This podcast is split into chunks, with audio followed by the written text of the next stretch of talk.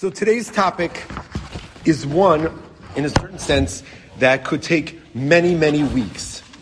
And the way that I want to present it is in a very condensed form, focused on something very practical, which could be a total disaster. So if you walk out of here saying, this was a train wreck, I'm, I'm just warning you, it might be. But it might not. This might work out. So I want to talk about a specific set of practices, of things that we do, very practical, not talking about the development of halacha, just getting to the practice of it with, with a deeper appreciation. Because these are things that we need to do every single Shabbos, but we also need to have a, an appreciation for them. If you think about what is the the most impactful, or the the the strongest, or the largest, most consequential transformation of any activity of the thirty-nine malachos, the one we're going to talk about today is probably the biggest. Other than not using your cell phone. Right, that's, that's exactly. Other than not using your cell phone, which is not a malacha. This malacha, the reason why I say this is because this malacha is one of the is one of the few malachos, and this one is categorically, consequentially much, much bigger, where we utilize and we leverage an existing force. Now, last week we talked about how sometimes when you utilize another force, a koach hachem urubo, that's not a malacha. But in this case, the whole essence of the malacha is leveraging a force. And whenever you leverage a force, you are obviously able to impact something that is much greater than yourself. If you, if you weave, so you have two hands, and you take two pieces of string or whatever, and you weave them together with a warp and a woof. So you make a piece of clothing. How much can you do? How expansive can that be? To the extent, whatever you have in your two hands, that's how much energy you can introduce to that. But there's one malacha, and this malacha, of course, existed in the Mishkan. It's an av malacha. This malacha, the potential is much bigger. It's exponential. Because you are, by definition, harnessing a koach achar mu'urvbo, another existing force, a natural force that exists in the world. And that's the malacha of mavashel, of cooking.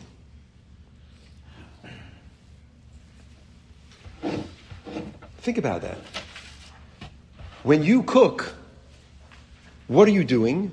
You're setting up a situation.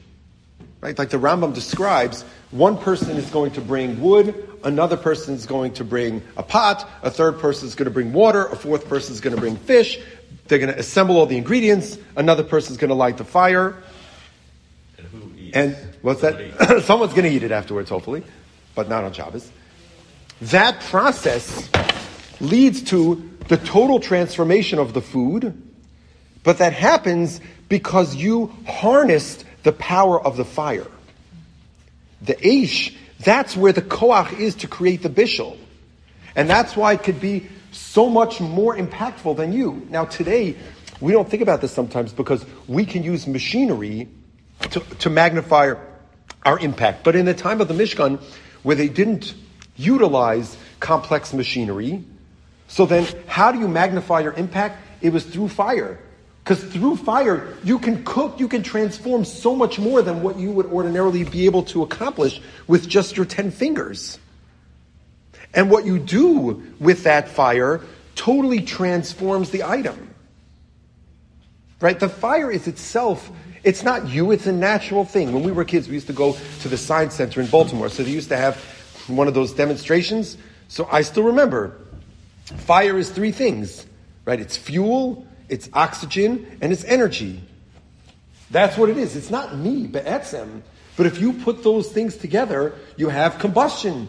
You have a fire. And that fire, when you harness it, you effect a substantial change. And the Rambam points out that this idea of affecting change through a fire, it's true for food, but it's also true for non-food. If you take something which is a non-food item like a metal and you heat it up to a very, very high degree and the metal becomes pliable, it becomes red hot, that's also a kind of bishul. It's a kind of cooking because you've transformed the substance. When it comes to bishul, even bishul itself, what does heat do? We don't often think about this, but conceptually, what's happening when you cook something? So the Rambam underscores, and many Achronim discuss this, that when you cook, you take something which is hard and make it soft, or you take something which is soft and you make it hard. So you take a carrot. A raw carrot is very hard, and then you cook it, and it becomes soft. This is true also for Hilchos Brachos, that when you cook something, potentially, depending on the nature of the vegetable, you change the bracha. You've transformed it. Or you take a piece of chicken, which in its raw state is soft, and what happens when you heat it up? It becomes hard. That is a total transformation of the item.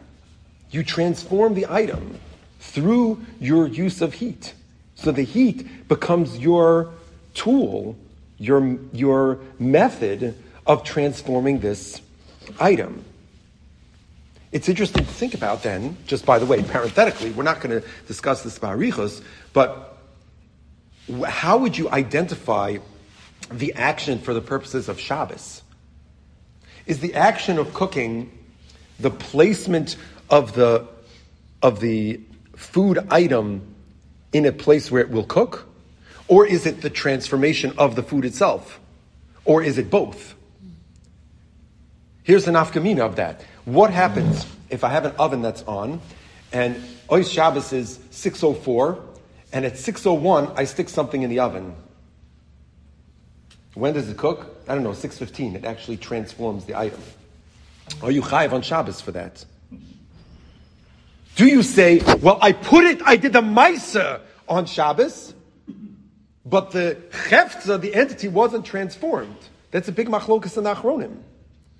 It's interesting when you look at the Rambam, which if we had you know, maybe five, six hours, I would Xerox all the Rambams. The Rambam has different interesting cases where you get the impression that you could potentially have two different aspects of bishul.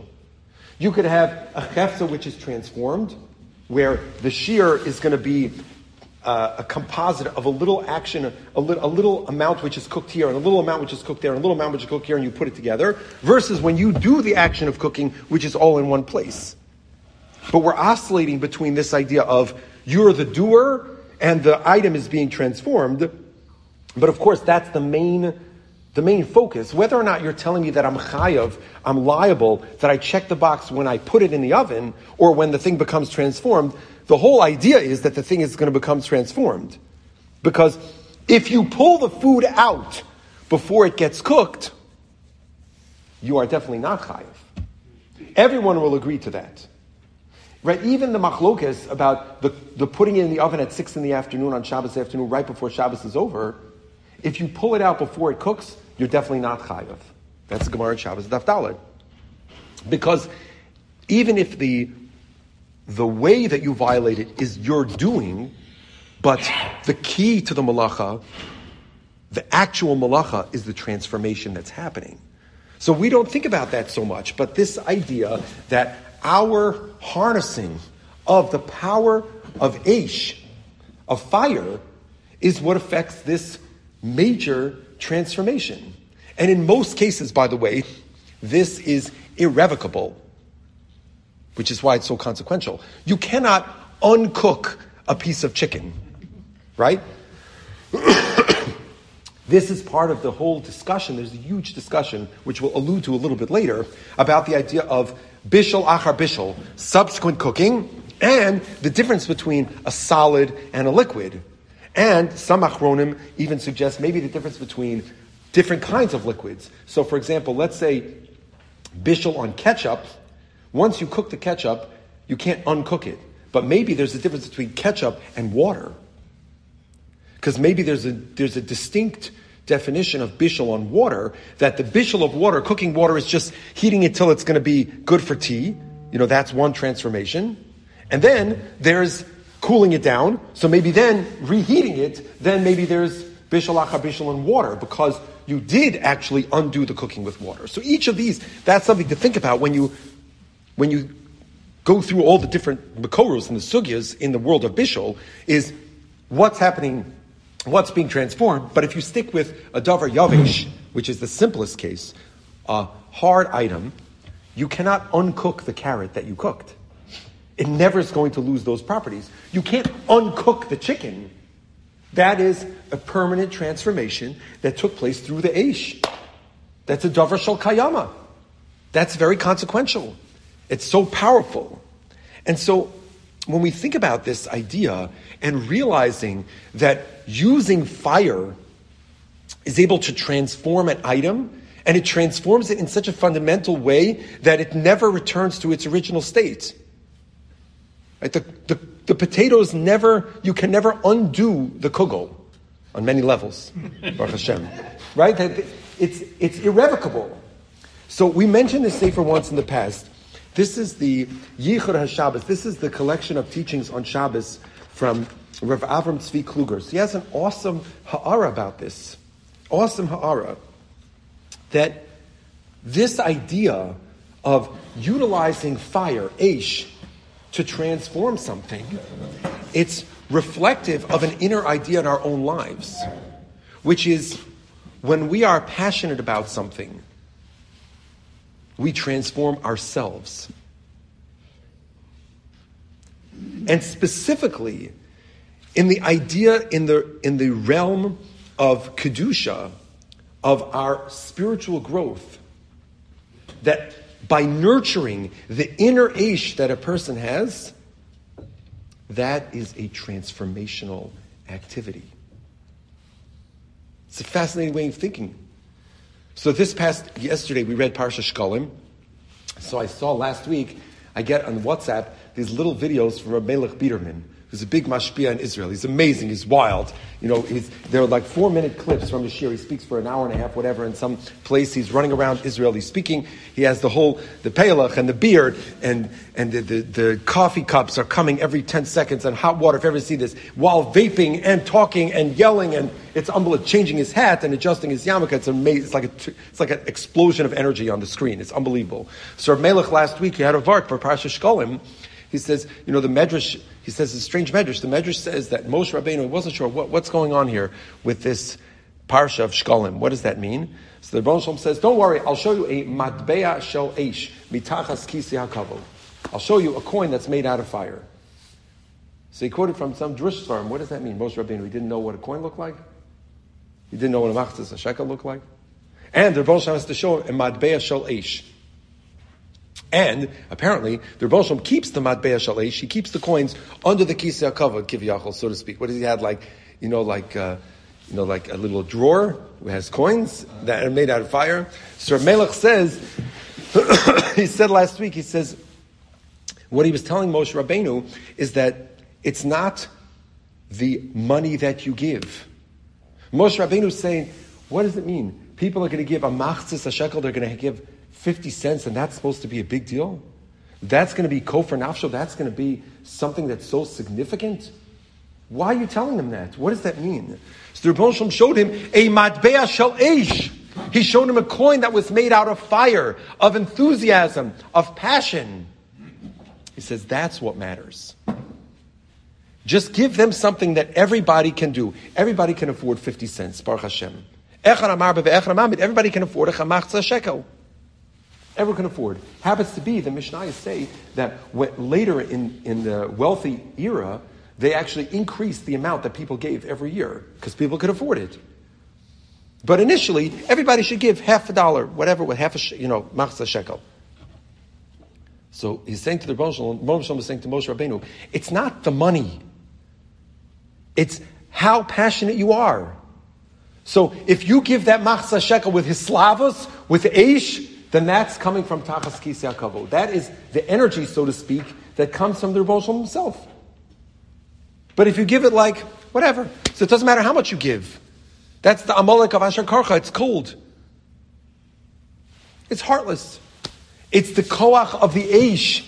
And Rav Kluger's point is, is that the when we nurture, the eish is what transforms us.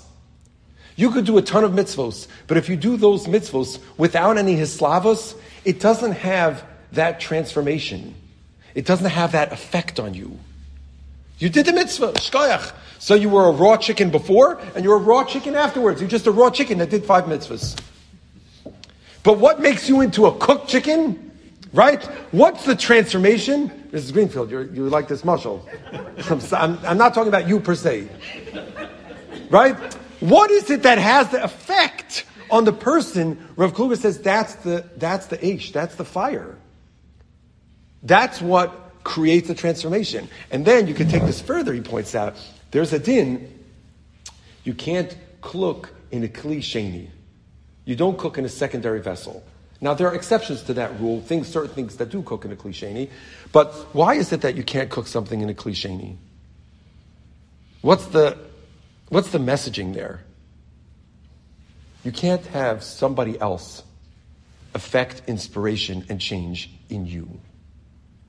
People surround and say, Rabbi, inspire me. The school has to inspire my kid. Right? I'm going to, someone else has to inspire me. That's a cliche. That's somebody else. The only way for a person to be inspired is to choose to lean in, to become a Kli Rishon. You have to decide, I want to take this inspiration and start learning Daf Yomi, right? You had to choose that. You had to become the Kli Rishon to learn the Daf Yomi. You're now the Kli Rishon. That's going to affect you. But to know that there's a Daf Yomi shir out there, or there's a Chavetz Chaim Lima that people are doing, whatever it is, if you don't choose to engage it, it's not going to be mavashal. It's not going to affect you. It's going to always remain on the periphery. Kli Sheni is not mavashal. It's also interesting that there are other ways of heating things up.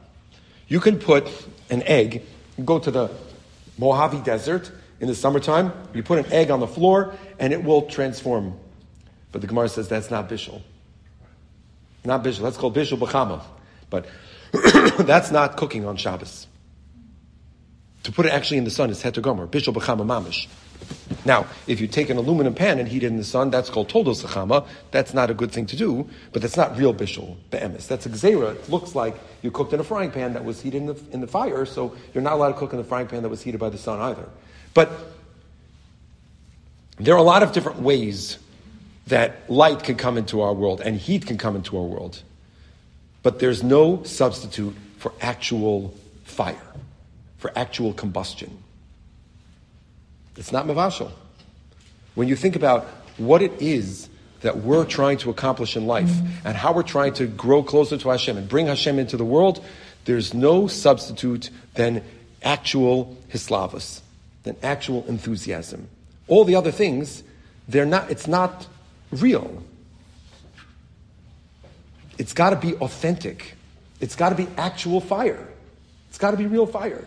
So I'll give you just one analogy to this, a far-off analogy, but it's the same kind of thing. There is a din, there is a din in halacha that you're not allowed to, you're not allowed to be drunk and even slightly inebriated when you daven.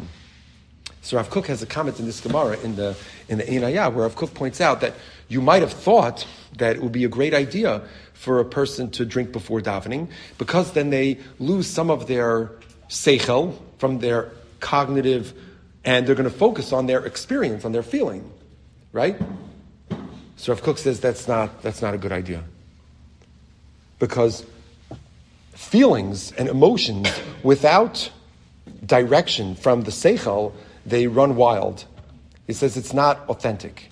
So another way of saying this is that inorganic foreign stimulants, so whether it's, you know, hallucinogenic mushrooms or wine or whatever it is before davening, that's not inherent authentic bishul.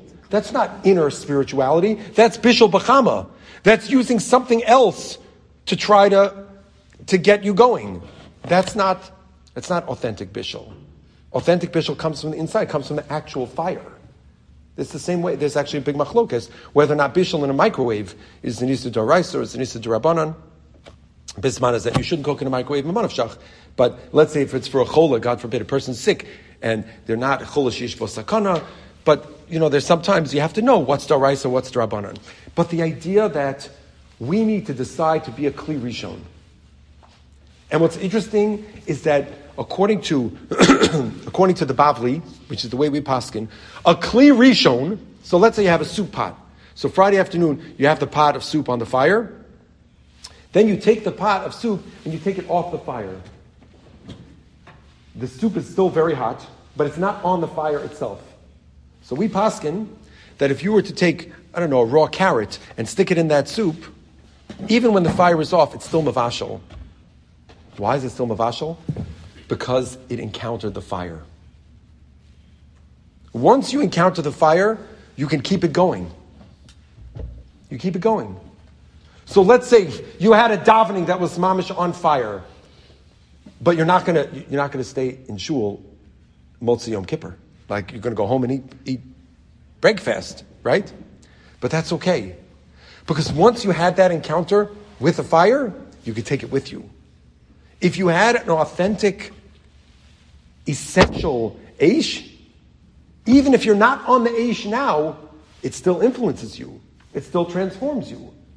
The person who, I mean, not everybody's at this level, but the person who had an amazing eish experience of shachris, when they interact with a coworker at two o'clock in the afternoon, they're still a kli rishon from the eish.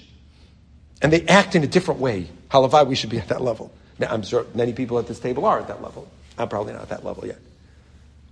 But that's an interesting idea as well. And that's the last thing I wanted to delete on this point, which is that just being in the presence of the eish for five minutes can change your whole life.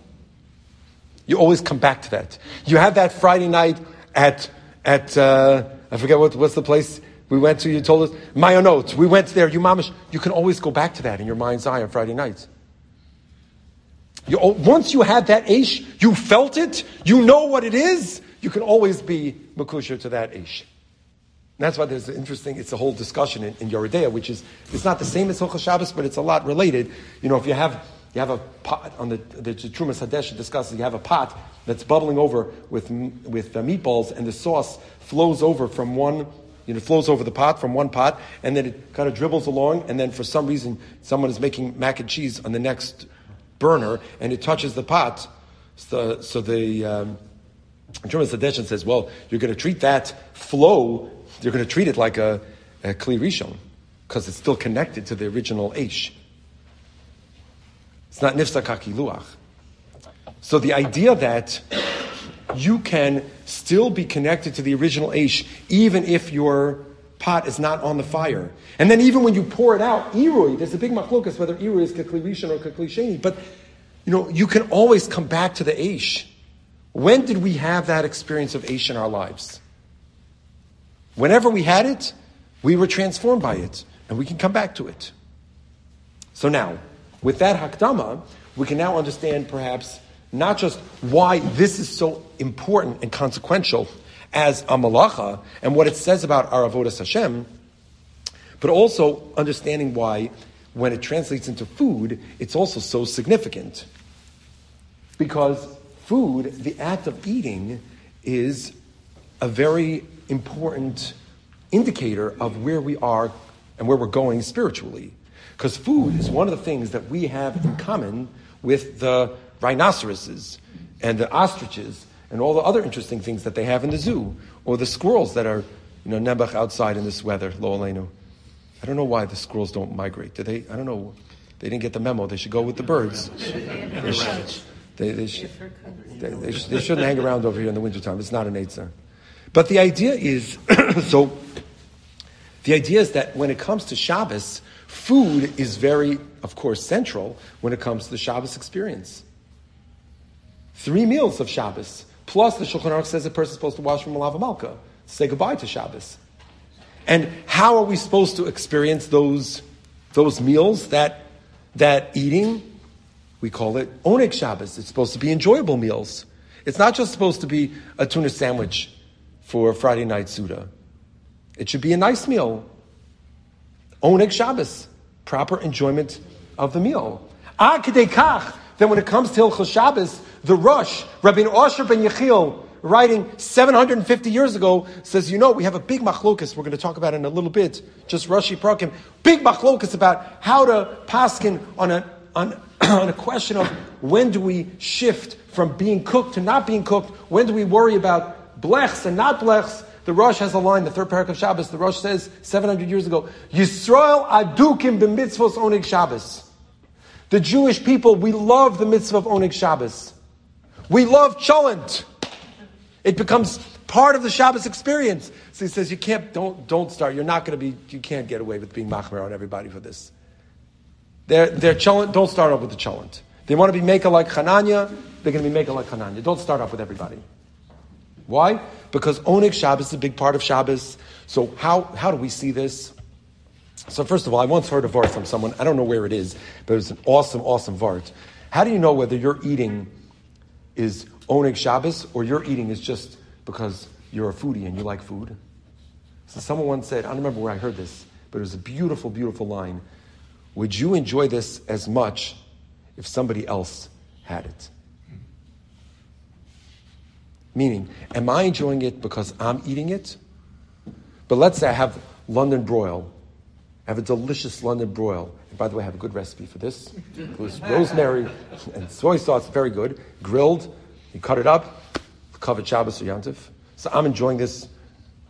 But what if you told me I could give this this London broil, this roast, to someone at the Ark who doesn't have Shabbos food?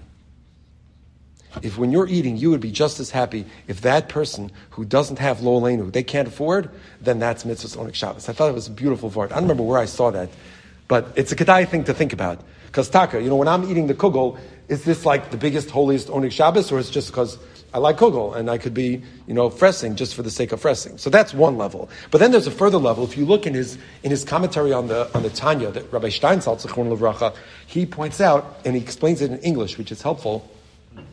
He points out that there are different aspects of eating. One aspect of eating is eating for the purpose of having nourishment to do the ratzon of HaKadosh Baruch Hu. Right? Because anytime you do something, if it's looked at through a spiritual lens, you have to ask why. Why am I doing this? This is the Simon Sinek Torah, begin with why. That's why the beginning of Chumash starts with the letter Beis, Beis, Bishvil. So that's the question. Bishvil ma, what's the reason for this? Why? So why am I eating? So a person eating because they like food, okay, maybe. But if a person is eating, maybe there's a higher level. They're eating because they want to have koach to, I don't know, put on tefillin, to say tehillim, to learn Shabbos candles, to, to learn Torah, to eat light Shabbos candles, to help somebody, do chesed, to fuel their life of avodas Hashem. That's a higher level. But then there's even a higher level, which is that the food which sustains us is the energy that Hashem is giving us. And the more, imagine somebody when they put a piece of food in their mouth, and they say, Baruch Ata, they realize, wow, Hashem is giving me this energy. And I'm now alive, connected through and thanks to the aura of Hashem. That's even higher level. And then you can even go to a higher level, that the presence of Hashem is with us. You know, like the Malachim escort us home Friday night, we say, Shalom Aleichem. We're literally eating with the Ribbono Shlom, Kiviyachol. We're eating in the presence of Hashem. And there are madregos and madregos, so many different levels and aspects of this idea of food. So the malacha of Bishul on Shabbos, not only does it teach us about the power of Eish to transform, it also reminds us that what we're eating is potentially a vehicle for so much Kedusha. And to think about, I'm sure we went, if we ran around the table, you could come up with so many ways in which food creates Kiddush Hashem, how it brings Ruchnius into the world. When you provide food, remember years ago we did we did during COVID those Shabbos packages? It was unbelievable. When you provide food for somebody, it's mamash machaya. Think about the Hachnasas Orchim.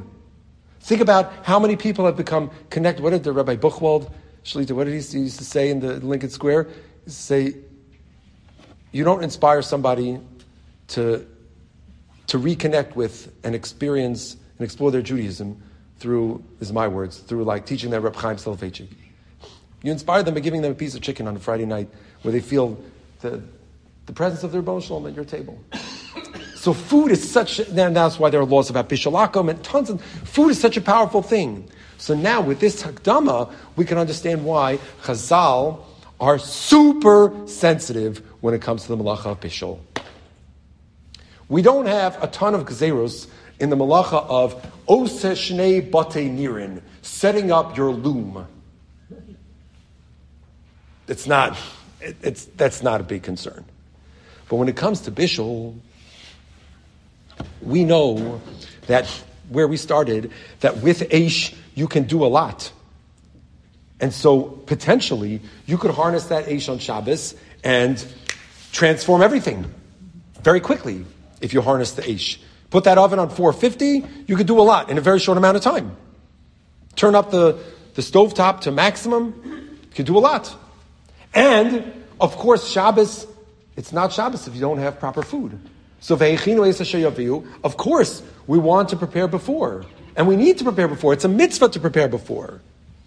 But if a person didn't prepare before, there's a very, very high, I don't want to say likelihood, but there is a serious concern that they may, they may come to violate Shabbos. I remember a couple months ago, so I put up the chalent on Friday afternoon, but I didn't pay attention to the knob. And I'm not going to make any accusations of who was responsible for moving the knob during the week from where I left it the previous Friday. But come Friday night, guess what I see over there? Hi. It is off. Oh, it's so depressing. Oh, so, right? It's that horrible, depressing feeling. And then you start going through your mind, like, what can I do? Can I call a non-Jew? No, you can't, because it's Bishul Akum. I don't even have a non-Jew. And how? And and then how am I going to feed the guests? And what the cholent and the meat is going to be spoiled? And it's the worst. Yeah, it's the worst. Is all over the place. Exactly. You knock on the neighbor's door. Epis, you have epis. So there's there's what's what, what the Yetzer Hara says. The Yetzer Hara says you got you got to fix this cholent. There's a big Yetzer Hara to fix that cholent. Right? Because, of course, when we go back to the whole idea of malacha, it's that we feel that everything is done. When Shabbos starts, everything is done. Everything is done. We're good. We're perfect. So we don't need to do any more creative action. But now, now that, it's, it's not okay. So this is very, very, very serious. For that reason, Chazal said they understood that we want to lean in so much to the mitzvah of Oneg Shabbos. And with the power of fire, you can do something that it will transform something in a very short time. They instituted several gzeros, restrictions, that we have to be concerned about. So we're going to spend just the next few minutes reviewing what you have on your page. I called it the hot take. I learned about that term this year. So play on words, Bishul on Shabbos. What are the things that we need to know about practically so that we can observe this mitzvah, this mitzvah of Oneg Shabbos, without running afoul of the malacha of Bishul? And we're going to expand the malacha of Bishul. So let's, we're going to go through this from a Shabbos schedule perspective, starting on Friday afternoon through Shabbos day. And this is the, this is the least exhaustive presentation you will ever have on the dinam of cooking on Shabbos. If you want more about this, so in Smicha, I think it was for many years with Rabbi Willig, this is Rabbi Willig's Sefer on the laws of cooking and warming food on Shabbos. This is one of many excellent works. This is an entire Sefer just about these topics. You're talking about thousands of makoros that we're going to distill just into a, a sketch. And what I'm presenting today, this is not authoritative. This is not the psak halacha. You have to ask your local Orthodox rabbi. But these are some of the principles, practical principles to be aware of. So the first is that Chazal said, wait a second. We pointed out, we're worried that if your cholent is off, you might, you might come to adjust it. Or better yet, we don't think that you're actually going to turn on a fire on Shabbos, but if you have a pre-existing fire, you might raise it because you want to get your food cooked quicker. Come, you come home Friday night, you have, let's say, a Suda Shabbos, and You you expect that there's going to be, I don't know, there's going to be chicken for Friday night Suda, but somebody got busy or whatever, they only put the chicken in an hour before Shabbos. And this particular recipe It needs two hours to cook. So now you come home from shul, and you got a half hour to go, but you have either older people there, or children, or people, you know, you can't wait around, whatever. It's late, it's early. And so what are we concerned? That the oven's on three fifty, and you're going to crank it up to four fifty, and you're going to hasten the cooking of the chicken. That's a big problem. Now, is that going to be Bishul Doraisa? That's a big question, because there are going to be different stages of your food, right? You start where the food is cooked zero percent, and then at some point it's going to get cooked to one hundred percent, and there's going to be a range, but we don't want you to be playing with your food. So if if you are obviously, you are obviously somebody who's Shomer Shabbos Kados Mechalalo, you of course want to remember to observe Shabbos fully. You just get carried away. Some of us know how this is. You get you get nervous, you get carried away. But what if I do something that will either remind you not to play with the oven, not to turn up the stove, or better yet, it's going to make it inaccessible. So that's so, why we tape. We, we tape. Oh, excellent. This we do, exactly. The taping the knobs, the covering the fire. Where does this come from? In the old days, if you cooked in a coal wood burning oven, so you had hot coals, and that was providing, like in the fancy, the artisan pizza shops, sometimes they do this. They have a wood burning oven. But what if you took soot or dust and you covered the coals in the oven? It would not only remind you not to cook, it would make it inaccessible. You're not going to start digging. You're going to say, oh, I'm not going to start stoking the coals, because you know when you make a barbecue, remember the old barbecues, we used to have coals. When you stoke the coals, it shoots up the heat. So you're not going to do that. That was called in the time of the Gemara, Garaf V'Kotum. Either you scrape out all the coals, Grufa, you just scrape them out, and there's nothing to, to stoke anymore. Or you cover them with with soot. So that was the best way to remind you. So today, we're going to say you need to cover the heating element. And some poskim will say you also need to tape the knobs to make sure it's going to remind you. We're not choshid, God forbid, that somebody is a Shabbos violator. They're not going to turn on the oven. We're choshid that they're going to be so rushed, they're not going to be paying attention. And out of habit, out of panic, they're going to turn the knobs. So if you cover the flame, that's God's great invention of tinfoil. So, this is the first thing. This is actually one of the few gzeiras, few restrictions that applies to sheva al taseh, when you're not doing anything. Right? Think about it. Chazal usually, when they make a gzeira, they say, don't do something. Don't do business on Shabbos. Don't make deals on Shabbos.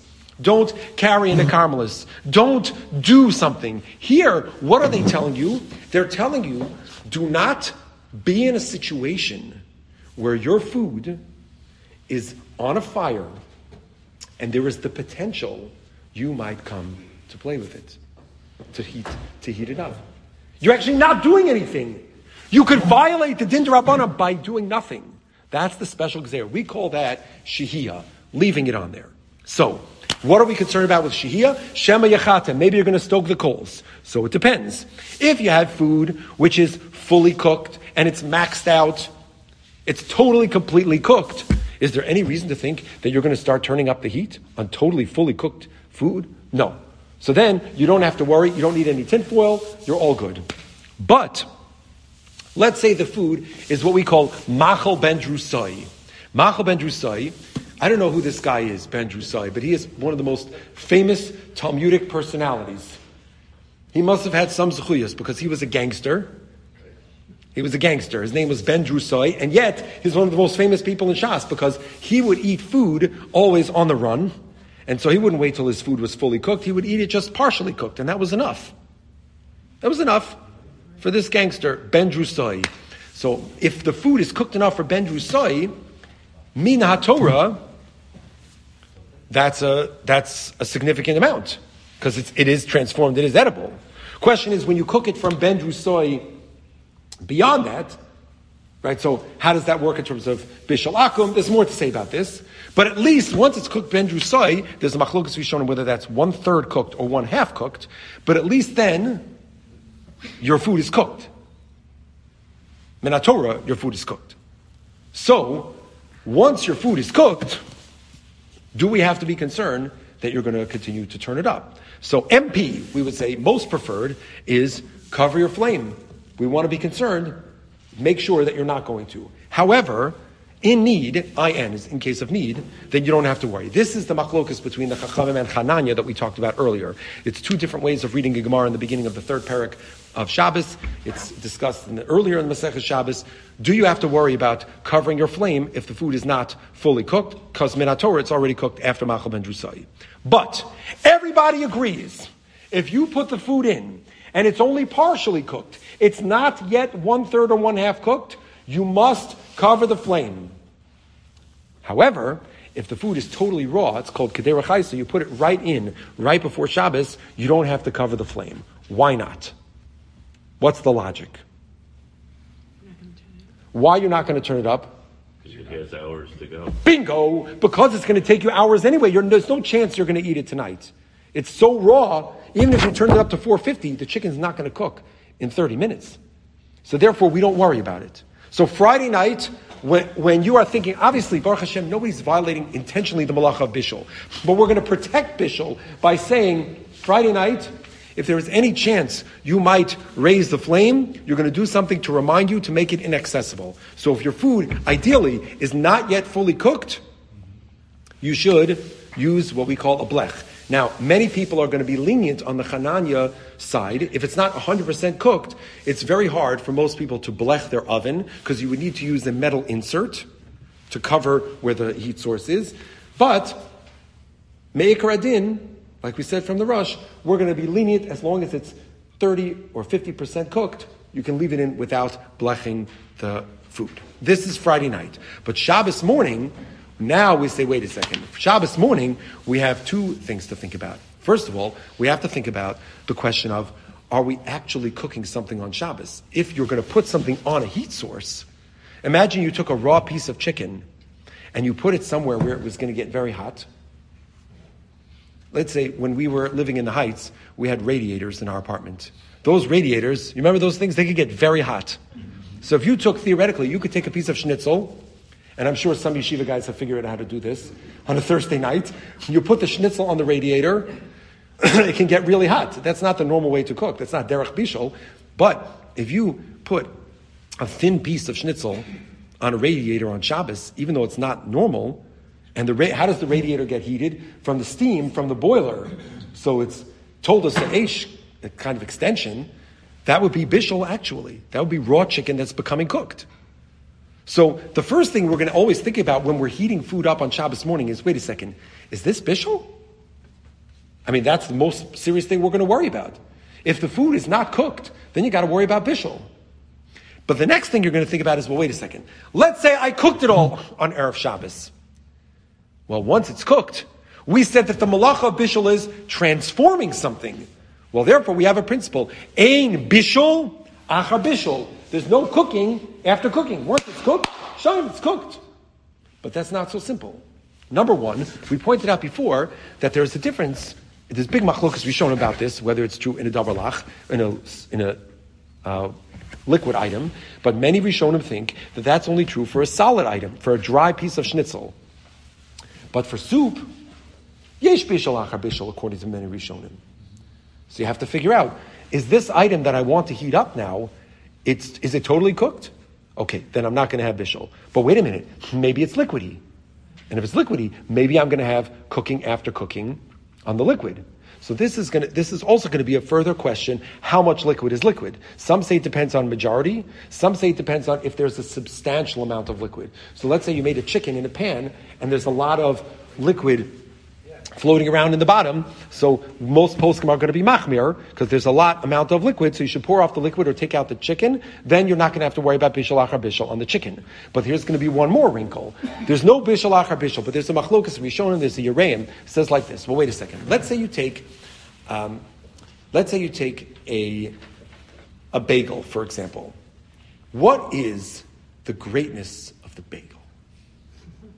How do you know when you have a good bagel, and I'm not chas v'shalom casting aspersions on any bagels from any bagel stores or any bagel anything. I'm just telling you, we all know there's yesh bagels v'yesh bagels. What is the siman?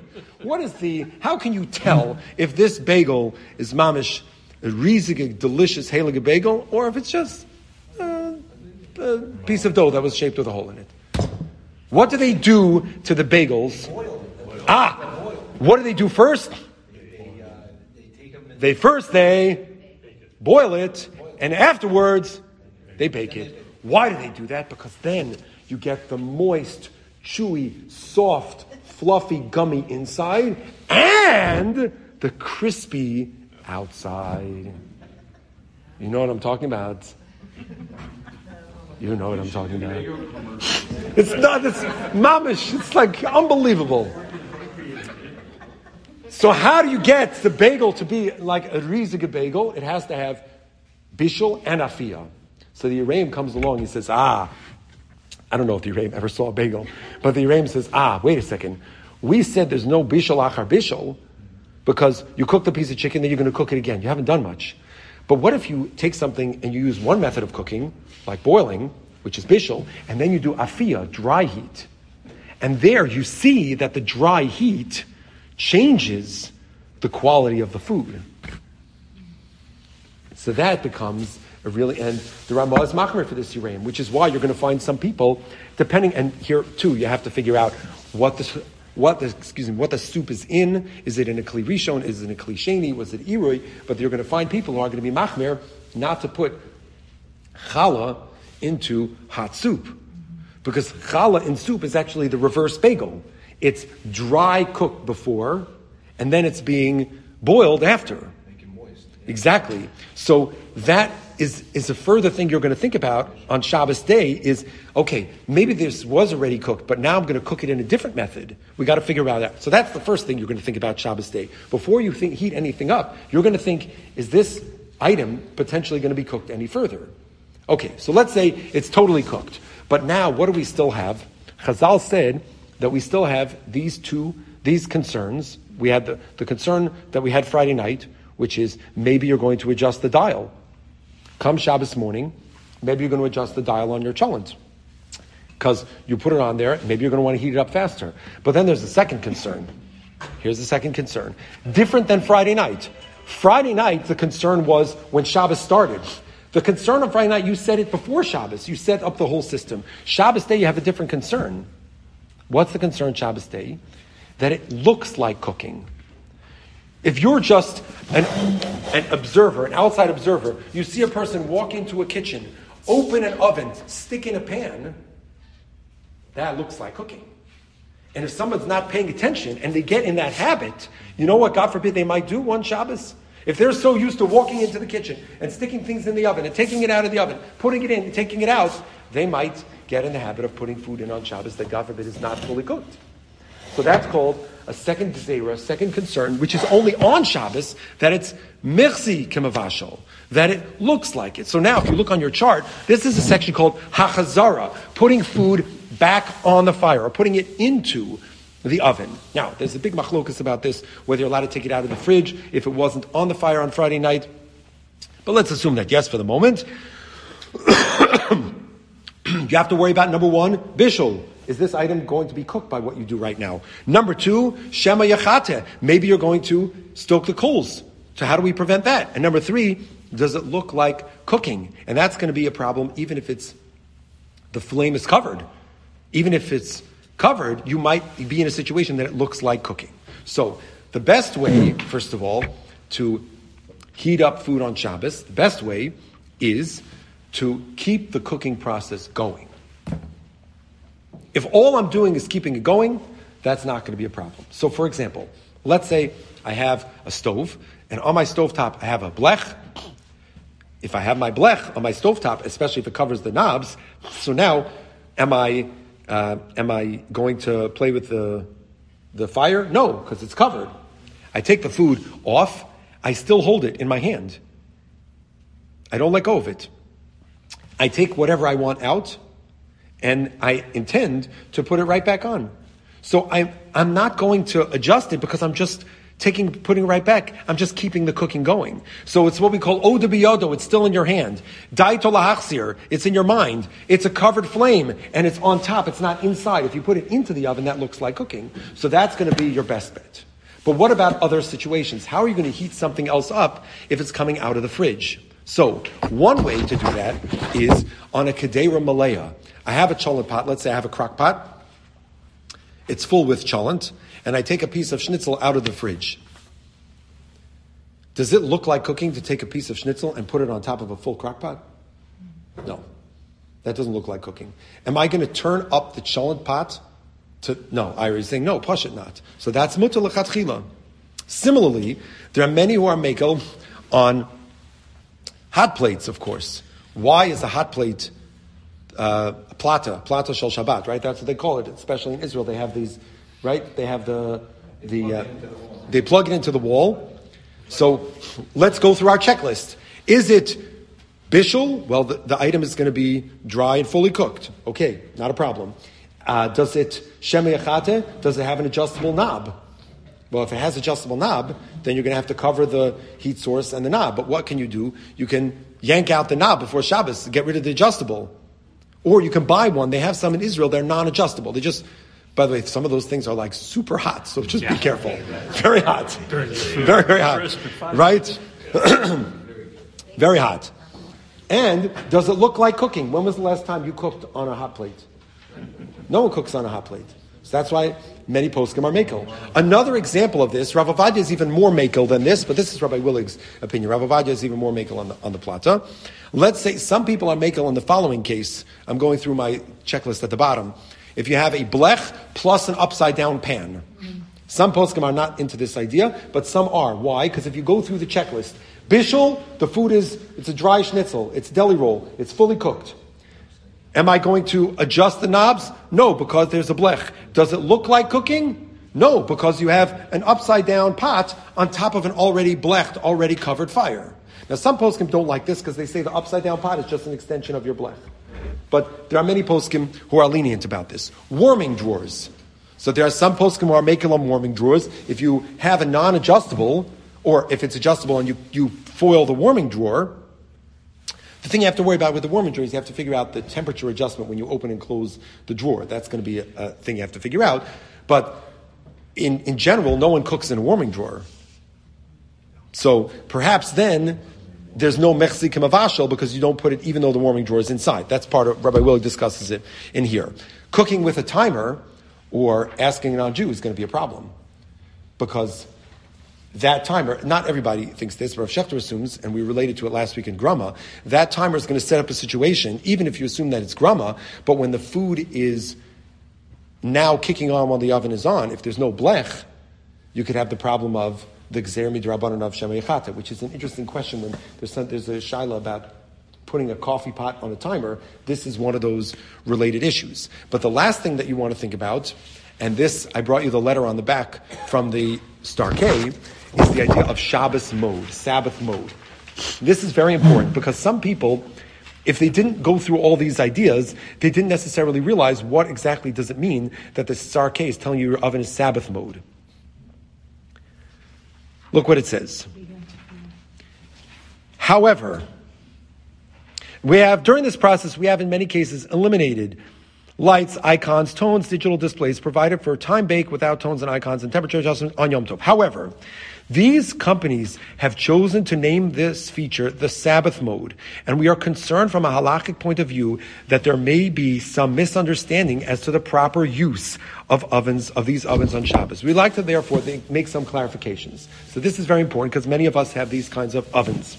Number one, no adjustment to the temperature is permitted on Shabbos, even in the Shabbos mode. Because that's havara. That's not even melacha bishul. That's cooking. That's causing the fire to go up. Number two, all food must be fully cooked and placed in the oven before Shabbos. Now, they're machmer on the warming drawer question because that's tocho. It looks like cooking. Shabbos morning, you can't put something into a Shabbos mode oven. You can't put anything in there.